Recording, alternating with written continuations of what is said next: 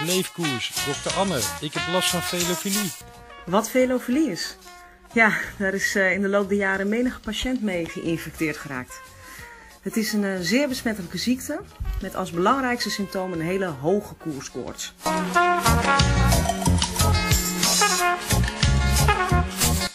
Velofilie dus. Zeer besmettelijk onder een groep fanatieke fietsvrienden. Samen zijn zij velofilie. En dit is de Velofilie Podcast.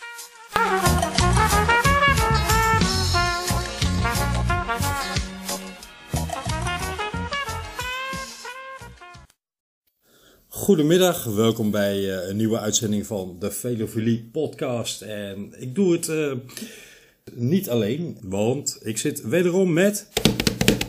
Donnie? Donnie Brazen. Goedemiddag. De karper van de Kinkerstraat. Ja, al voel ik me vandaag uh, meer als een... Uh, de karper van uh, het riool.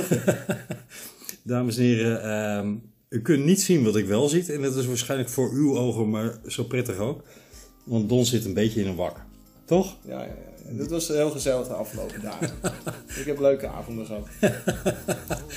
En as usual is het dan de morning after. Hoewel het geen morning meer is, maar de day after, the night before.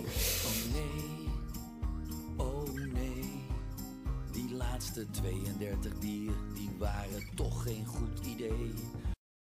Maar je bent fit genoeg om deze podcast te doen, toch? Nou, we gaan het zien. We gaan het zien. Als ik af en toe uh, stilval, dan... Uh... Zolang je niet van je stoel valt, vind ik het helemaal prima. Oké. Okay. Hé, hey, we hebben genoeg te bespreken, jongen. Want uh, allemachtig, wat is er veel gebeurd sinds uh, onze laatste uh, uitzending. Maar laten we eerst even beginnen bij het begin. We zitten uh, aan uh, een paar lekkere biertjes en... Uh, Daar gaan we even wat over uitleggen, toch? Wij maken bier dat je niet snel vergeet. Als jij het smaakavontuur van de zeven deugden aandurft, noem jezelf dan nieuwsgierig, levensgenieter of moedig.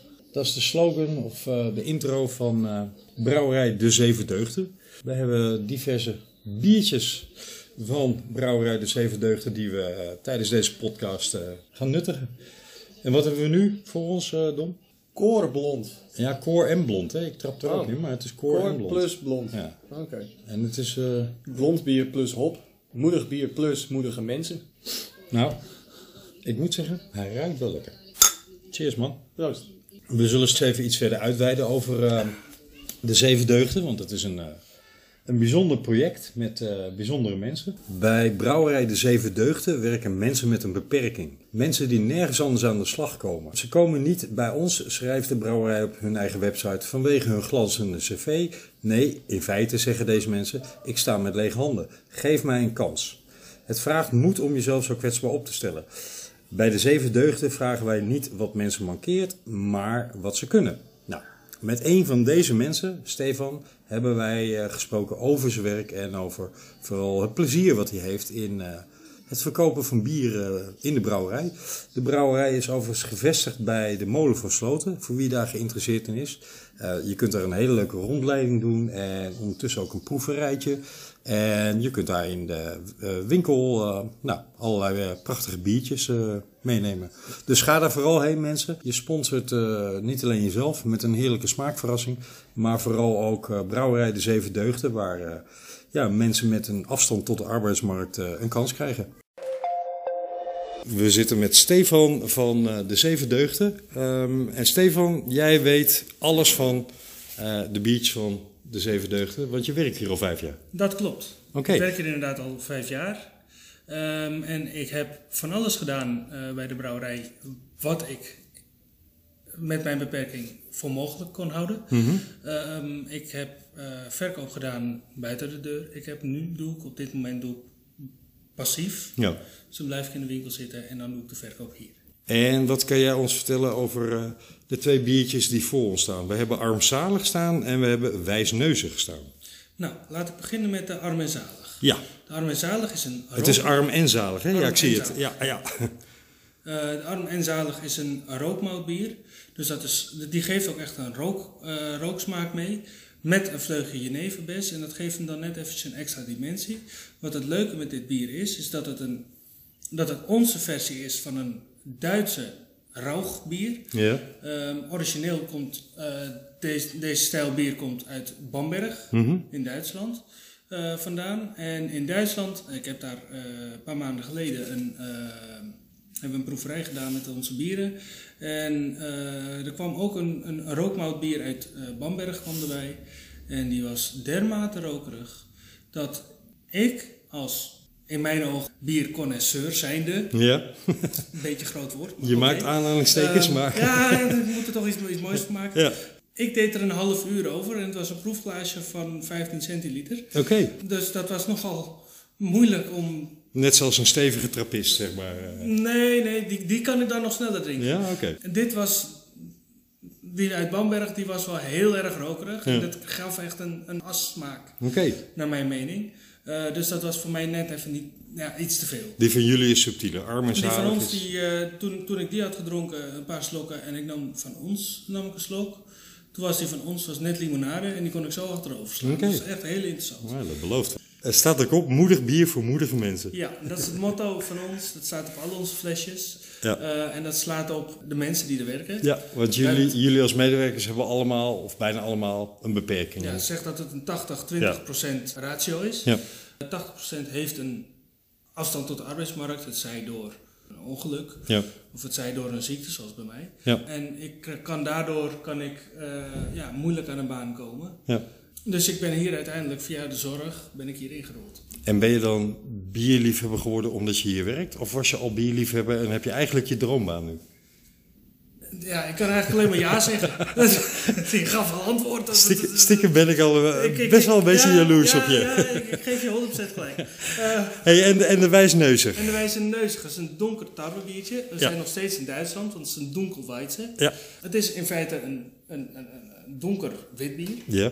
Dus, ja, hij is mooi vol van smaak. Hij is wat zoeter ook.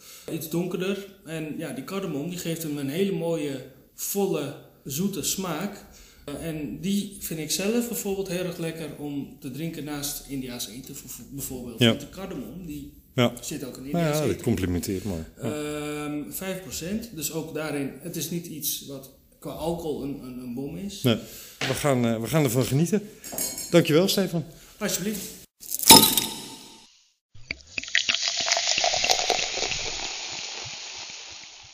Op dit moment drinken we een... Ja, hij heeft geen naam. Ofwel, Pale Ale plus een vleugje limoen. Op het etiket staat een, uh, een voetbalveld. Met de toevoeging bier voor voetbalsters. Ja, dus, dus we kijken met een, uh, de microfoon uit uh, het W K vrouwenvoetbal. We hebben het over wielrennen en we drinken bier voor... Voetbalsters. Voetbalsters. Ja. Het toeval wil dat ik gisteren uh, met mijn collega's een potje heb gevoetbald. Waarna we ook een, uh, een biertje hebben gedronken en waardoor ik hier nu zo zit. Het was geen één biertje. Nee. Mag jij liegen van je moeder. Dus ik was gisteren aan het voetballen. Mm-hmm. Ja, ging ik heel verstandig ging ik op goal staan. Want ik merkte al bij het, uh, het, het warmlopen en het inspelen dat ik uh, weet waarom ik geen voetbal speel. Ik heb nog nooit een bal meer dan drie keer hoog gehouden. Oké. Okay. Want gisteren is me vier keer wel gelukt. Terwijl ik onderuit ging. Maar mezelf tackelen. Maar mijn knieën liggen helemaal open, want we speelden op kunstgras. Dus die moet ik nu gaan verzorgen. Maar uh, ik betrap ons erop dat we nu uh, voor de derde podcast samen, voor de derde keer, over voetbal aan het praten zijn. Is dat zo? Ja. Komt ook weer door jou. Ja, maar ja. Oké, okay, nou ja, ik wil alleen even benadrukken dat je als wielrenner niet moet gaan voetballen. Ik uh, herinner mij Joop Zoetemelk die... voor uh, de jonge luisteraars onder ons, uh, lang geleden uh, meedeed aan Sterrenslag. En daarbij uh, zo'n soort uh, stormbaan over moest van uh, het leger. En daar uh, heb je één zo'n, zo'n tussen een soort rechtopstaande schutting. En daar hangt dan een touw overheen. En aan dat touw moet je jezelf omhoog trekken. En ondertussen met je voeten tegen die, die schutting aan. En zo snel mogelijk naar boven gaan. Maar ja, wielrenners hebben natuurlijk nul spierkracht in hun armen. Dus uh, Joop kwam er niet overheen. Het is wel goed voor je core stability, zo'n uh, oefening. Hey, uh, Don, de afgelopen weken. We hebben een paar mooie koersen gehad. Um, ja, zeker. Ja. De Dauphiné. We gaan ze even in, in volgorde van hoe we ze gaan behandelen opnoemen. De Dauphiné, de Ronde van België of de Balwaazen Belgium Tour. En uh, nu nog steeds bezig, de Ronde van Zwitserland. Ja. Laten we even bij de Dauphiné beginnen. Wat, uh, wat zijn jouw talking points voor de Dauphiné? Nou ja, Volson die, uh, die wint hem. Ja. Dat vind ik wel mooi. Ja, ik ook. Alleen ja, het is, het is een korte, korte rittenkoers. De Tour duurt toch drie weken. Nou ja, Fuglsang heeft in het verleden wel bewezen dat hij dan top tien kan rijden. En hij is nu in de vorm van zijn leven. Die heeft nog nooit zo'n, zo'n seizoen gehad volgens mij. Oké, okay, daar kom ik zo even op, op terug. Maar je bedoelt met een... Uh, het is een korte rittenkoers. Het is eigenlijk niets zeggend over de Tour. Dus. Ja, ja. Die, Want, die duurt gewoon lang. De winnaar van de afgelopen, ik dacht, zes edities... Uh, nee, de zes van de winnaars van de afgelopen zeven edities, op één na, die de Dauphiné gewonnen hebben, hebben daarna ook de Tour gewonnen. En die ene, la, dat is raad, een eens, raad eens wie dat was. Wie won de Dauphiné? Die hem niet de Tour won? Ja. Moet ik raden wie dat was? Fuglsang? Ja, Fuglsang. Wow. Ja. Nou, toevalligheden bestaan niet, hè? En vorig jaar was het Thomas en voor de rest was het uh, Chris Froome. Dus je, je zou kunnen zeggen, ondanks dat de Dauphiné natuurlijk een heel andere koers is dan de Tour... Uh, maar dat het wel een soort van uh, voorbode is. Nou ja, heeft hij nu de schijn tegen of juist mee? Want ja, je zegt wel, zes van de zeven, die winnen hem wel. Ja. Hij is dan wel de enige die hem niet wint, maar ja. Heeft hij nu niet alsnog een kans van zes op zeven dat hij nu wel gaat winnen? Dat, uh, dat is de vraag, ja. Ik, uh, ik, ik ben daar juist heel benieuwd naar. Twee jaar geleden uit mijn hoofd won hij hem. En toen had ik hoge verwachtingen van hem. En zat hij dus ook in mijn uh, Scorito uh, Tourpool. Maar uh, dat liep even heel anders. Uh, of eigenlijk liep het helemaal, helemaal mis. En vorig jaar had ik hem ook, omdat ik dacht... dan zal hij dit jaar wel, uh, vorig jaar dus wel revanche nemen. En toen, nou, wat was het? Uh, ik geloof uh, etappe elf of zo dat hij uitviel na een valpartij. Ja, maar daar kan hij niks aan doen. Nee, oké, okay, het is geen poort, dus dat was ook niet helemaal zijn schuld. Maar, uh, en moet je ook nog even benadrukken dat wat hij in de... Luik Bastenaken-Luik in de finale deed. Die prachtige ja. slide die ja. hij toch hield. Hij liet echt wel zien dat hij die fiets onder controle heeft. Maar dat, dat is punt twee. Uh, kijk, ten eerste, uh, Volson heeft volgens mij nooit hoger dan de zevende plek in het klassement van de Tour gereden. En punt twee is, hij heeft natuurlijk een, een weergeloos voorjaar gereden. Maar de vraag is een beetje, hoe lang kun je daar... Uh, Ja, in de Tour moet je pieken. Hè? Dat moet niet... Tuurlijk moet je ook constant zijn, maar je moet, je moet met name naar de derde week toe. Uh, en vooral omdat er echt, echt een aantal uh, hoge beklimmingen in zitten, die ruim boven de tweeduizend meter uitgaan. Uh, ja, dan kun je niet alleen maar op een, een soort stabiel niveau rijden, maar moet je echt pieken in je vormopbouw. Uh, en ik vraag me een beetje af of hij die piek heeft. Dat uh, ben ik met je eens. Ja. Hij is wel een, echt een hele stabiele factor altijd. Absoluut, maar met stabiel word je achtste. Ja, ja, maar hij zit dus bij Astana. Ja. Hij is in het verleden niet echt een kopman geweest daar. Afgelopen jaar wel. Is niet Lopez vorig jaar? Nee.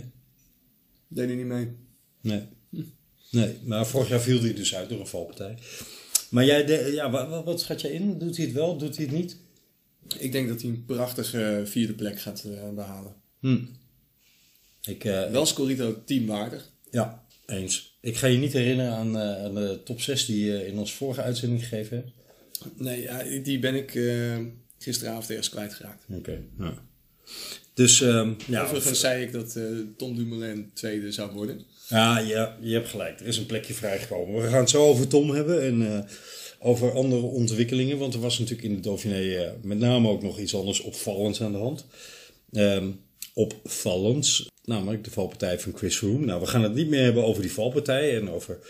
Ja, we willen het enigszins... straks wel even over hebben. Maar dan komen we straks op. Nou, laten we zo zeggen, we gaan het er niet uitgebreid over hebben. Want dat, dat heeft iedereen al gedaan. Uh, je kunt zeggen, stupide, dat je met één hand aan je neus en één hand aan het sturen op een tijdritfiets zit. Aan de andere kant, het, het hangt van toeval aan elkaar. Want er schijnt een soort windhoos. Overdreven natuurlijk, het zal wel een windvlaag geweest zijn. Maar uh, ja, ze voorwiel gegrepen te hebben, ja, domme pech. Ik vind het niet onaannemelijk hoor, zo'n uh, zo'n windvlaag. Nee, dat je, zou eh, goed kunnen. Ja. Als je op zo'n licht fiets hier rijdt, en, dan kan een windvlaag echt wel veel doen. Ja. Zeker op een tijdritfiets waar je met een hoge... Nou moet ik wel zeggen... En, uh, en een disc achter. Ja, sorry dat ik je onderbreek, maar uh, van alle mensen die dat dan overkomt... is Chris Froome wel een van de onhandigste. Want zijn fietstechniek is natuurlijk... Ja, behalve dat hij uh, op een spectaculaire manier afdaalt. Maar het is alles behalve een hele handige vent op de fiets. Het is geen pedaleur de charme. Nee. Het is geen crosser qua stuur, eigenschappen en vaardigheden. Nee. Maar ja, ja, hij heeft vroeger wel veel criteriums gereden. Ik denk wel dat hij wel wat kan sturen, maar hij heeft, nee, hij heeft geen goede reputatie. Nee. Maar ja, dan en, nog... hij, en hij reed de uh, dag ervoor reed hij ook gewoon iemand uh, uh, het peloton uit en het ziekenhuis in. Uh. Ja, dat is waar. Ja. En dat hebben we Chris Froome natuurlijk wel vaker zien doen. Dat hij onhandige acties heeft, onhandige bewegingen. Hij heeft in de Tour al verschillende keren in de berm of in de greppel of waar dan ook gelegen. Omdat hij ja, vreemde, vreemde stuurbewegingen maakt. Nou, godzijdank heeft hij altijd uh, een stuk of zeven, acht jongens om hem heen rijden die hem, uh, hem en het peloton daarmee beschermen. Ja. Ja. Maar goed. Hij ligt in de keukels. Hij ligt in de keukels, maar dat, dat is wat ze zeggen. Ja. Want er is ook iemand die beweert dat er helemaal niks van waar is.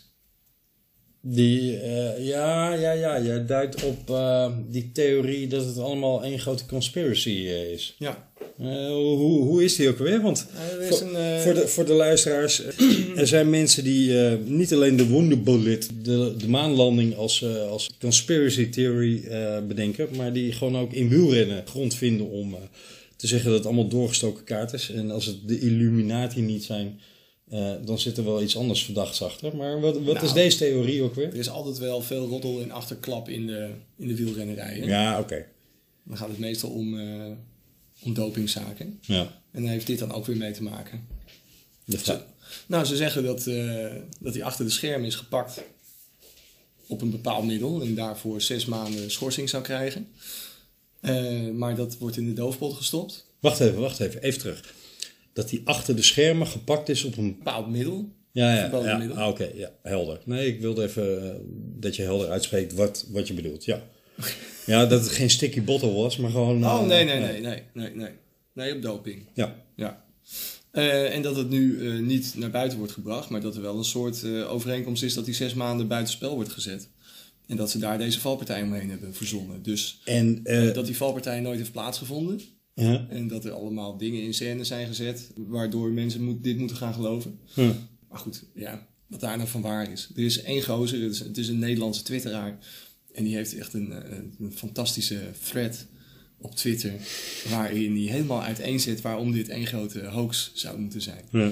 Het is werkelijk fantastisch om te lezen. Een bizar verhaal. Een heel bizar verhaal, ja. Maar ja, ja, ja, je moet natuurlijk wel je vraagtekens bij zetten en uh, sceptisch zijn bij dit soort... Uh, Dit soort theorieën.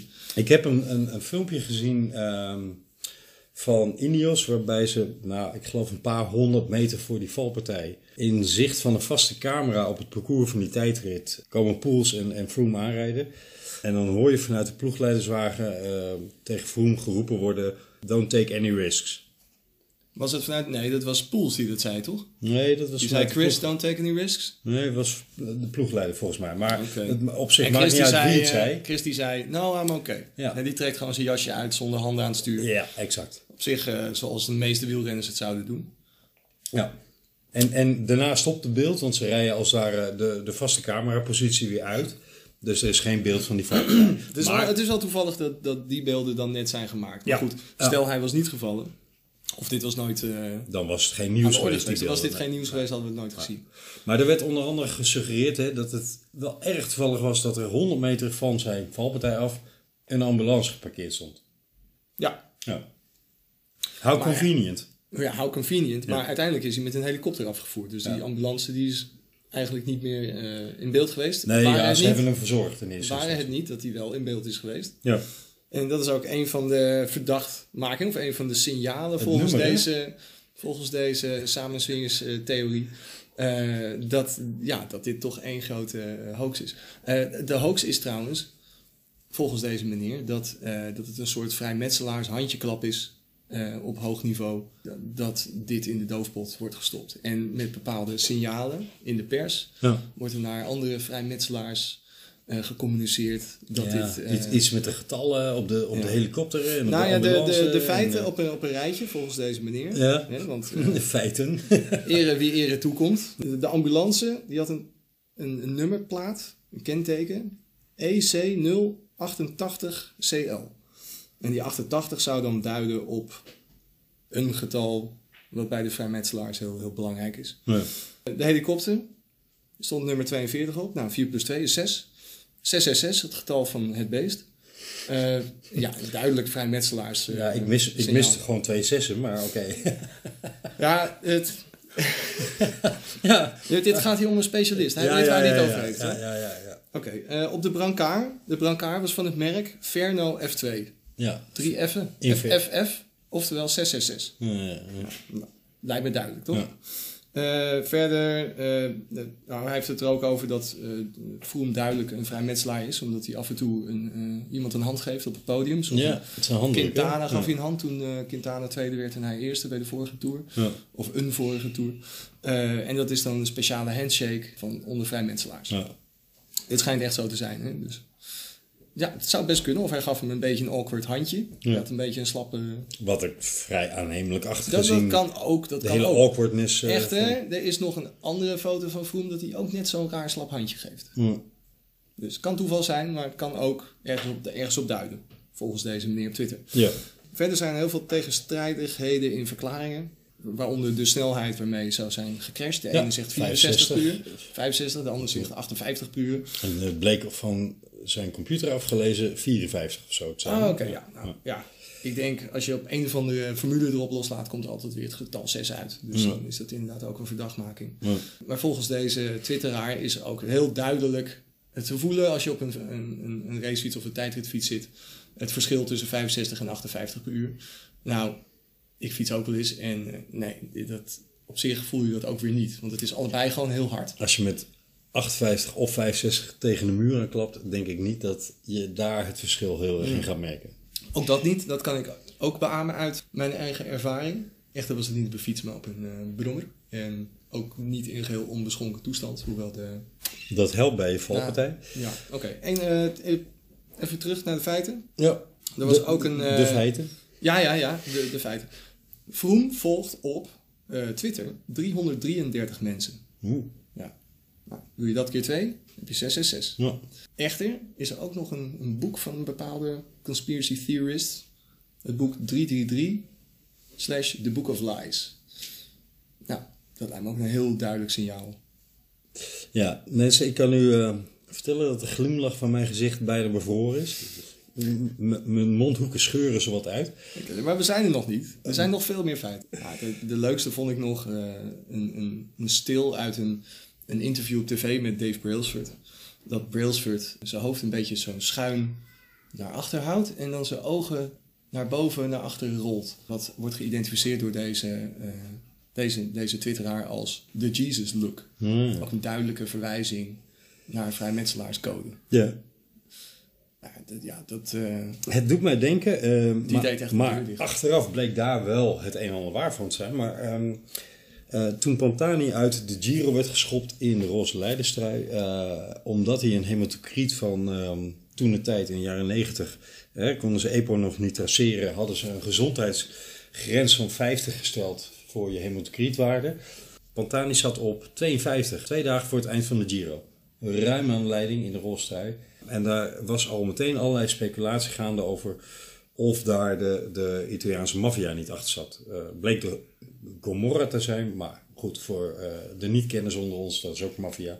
Maar dan uit Napels of een omgeving. Ja, het, zijn allemaal, het is allemaal maffia, alleen verschillende clans. Ja, precies. Maar er werd al vrij snel geroepen uh, dat er miljoenen aan gokgelden mee te maken zouden hebben. En dat is in eerste instantie jarenlang ontkend enzovoorts. Totdat iemand in een van de Italiaanse gevangenis Uh, aan een celgenoot vertelde wat hij had meegemaakt. En die celgenoot naar de pers stapte toen hij eenmaal weer vrij was. En een opname liet horen waarin die celgenoot, die dus uit de Comoren afkomstig was, vertelde dat het inderdaad om het witwassen van gokgelden ging. En dat ze dat konden doen door Pantani geheel tegen alle verwachtingen in uit koers te laten schoppen. Dus die dokter zou omgekocht zijn enzovoort. Nou, daar heeft Italiaanse justitie naar aanleiding van die geluidsopname vervolgens onderzoek naar gedaan. En dat bleek inderdaad wel degelijk een gefundeerd verhaal te zijn. Daar doet het me een beetje aan denken. Waren het niet dat ik me bij dat verhaal van Pantani nog van alles kon voorstellen. He, Italië, maffia, witwassen enzovoort. Uh, maar dit is toch echt een beetje ver van mijn bedshow hoor. Ja, ik, ik weet het ook niet. Dat Froome, ik, ik noem slechts de feiten. Ja, dat Froome, stel dat hij gepakt zou zijn op iets en, en, en uit beeld moet verdwijnen, Allah. Maar wat de vrijmetselaars daar dan mee te maken hebben is... Uh, nee, ik... Uh, nou ja, dankzij dag... de vrijmetselaars wordt hij niet uh, aan de doping schandpaal genageld. Maar hmm. mag hmm. hij deze crash uh, is in scène zetten om buitenspel buitenspel gezet te zijn. Dan is Brailsford dus een vrijmetselaar, want die heeft hem al wel vaker uit de wind gehouden. Ja, maar dat zal me niks verbazen. Hm. Die man zit vrij hoog in de Britse scene van bobo's en dergelijke.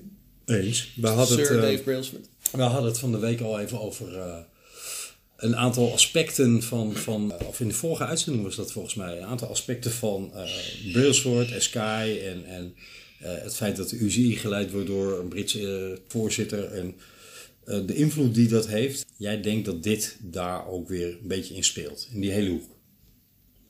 Ik, ik zeg niet dat ik dat denk. Nou ja, althans, jij, jij citeert een twitteraar die uh, die gedachten naar voren brengt. Uh, maar je distancieert je er ook niet van, of wel? Nee, ik vond het gewoon wel vermakelijke, uh, uh, okay. Maar het is niet vermakelijke iets, theorie. Het is niet iets waarvan jij zegt, ik acht dat aannemelijk of zo. Nou ja, ik heb wel een beetje een naam dat ik uh, samensweringstheorieën... Uh, van harte ondersteun. niet, niet ondersteun, maar ik, ik, uh, ik praat er graag over. Of, of zelf bedenk. Ik ben ook wel een vrij sceptische persoon. Ja, ja, ja. Ik zeg niet dat ik altijd out of the box denk of uh, niet geloof wat... Nou, laat, laat wat het vooral niet media. Of nine eleven en, en uh, oh, Iran en nee, Donald Trump gaan hebben, want dat dwalen we echt een beetje af. Hé, hey, maar wel um, uh, over Froome... Um, Laten we er stiekem dan toch maar even vanuit gaan dat hij echt op, zijn, uh, op dat muurtje geklapt is. En, laten we dat niet stiekem doen. Laten we dat gewoon doen. Ja. En dat hij, dat hij nou laten we stiekem Hoewel, even aannemen dat hij... Er zijn dat nog dat... geen foto's van verwondingen getoond. Dat Alleen een foto niet. van een mager uh, ja. Schmeagol in een uh, ziekenhuisbed. Ja, ja, precies. Ik heb ook een foto gezien dat hij in het ziekenhuis ligt. Maar geen botbreuken of zo'n beeld. Nee, klopt. Maar goed, laten we even aannemen dat die, die breuken echt zijn. Dan heeft hij zijn dijbeen gebroken. Zijn bekken, meen ik. Uh, een open botbreuk in het dijbeen. Ja, waarbij het bot door de spier heen naar buiten was ge... Ja, en hij zou anderhalf liter bloed zijn verloren. Ja, twee las ik zelfs, ja. Ja, nee, dat, dat lees je in de media, want dat drie keer twee is zes. Hou op, nu stoppen we ermee. Oké, okay. Stel dat het allemaal wel waar is, dan is het natuurlijk wel uh, interessant om even te horen wat dokter Anne dan denkt van uh, de herstelmogelijkheden voor uh, Froome. Want dat is natuurlijk de discussie die nu gaande is. Uh, zien we Chris Froome überhaupt nog op een fiets terug? En uh, zo ja, zien we hem nog op het niveau terug dat hij toch nog in het rijtje vijfvoudig toerwinners kan toetreden? Nou, vraag één hoop ik wel ja. Ja? Vraag twee laat ik even in het midden. Die vijfvoudig toerwinners? Ja. Ja. We gaan eerst even... Uh, Luister naar dokter Anne. Chris Froome heeft een enorme klabber gemaakt met verschillende soorten botbreuken. Ik heb de foto's natuurlijk niet gezien, maar ik ga ervan uit dat het gecompliceerde breuken zijn, aangezien hij geopereerd is. Ik denk wel dat hij volledig zal herstellen. Uh, het, is een, het is een jonge vent, vierendertig geloof ik. Ja, in de, in de best mogelijke conditie en met een, uh, met een heel gezonde levensstijl. Uh, nou ja, dat zijn optimale omstandigheden voor een goede botaanmaak. Ik denk niet dat hij dit jaar nog in actie komt, tenminste in uh, wedstrijdverband. Maar volgend jaar verwacht ik hem er gewoon weer bij. Het is nog wel even de vraag of hij er psychisch niet een tik aan overhoudt. Hè? Uh, valangst of iets dergelijks. Aan de andere kant, die jongens vallen onder haverklap, dus dat zal wel loslopen. Dankjewel, dokter Anne. Vanwege de lengte van deze Velofilie podcast hebben we deze in twee stukken verdeeld. De tourkoorts neemt toe, luister dus snel naar deel twee.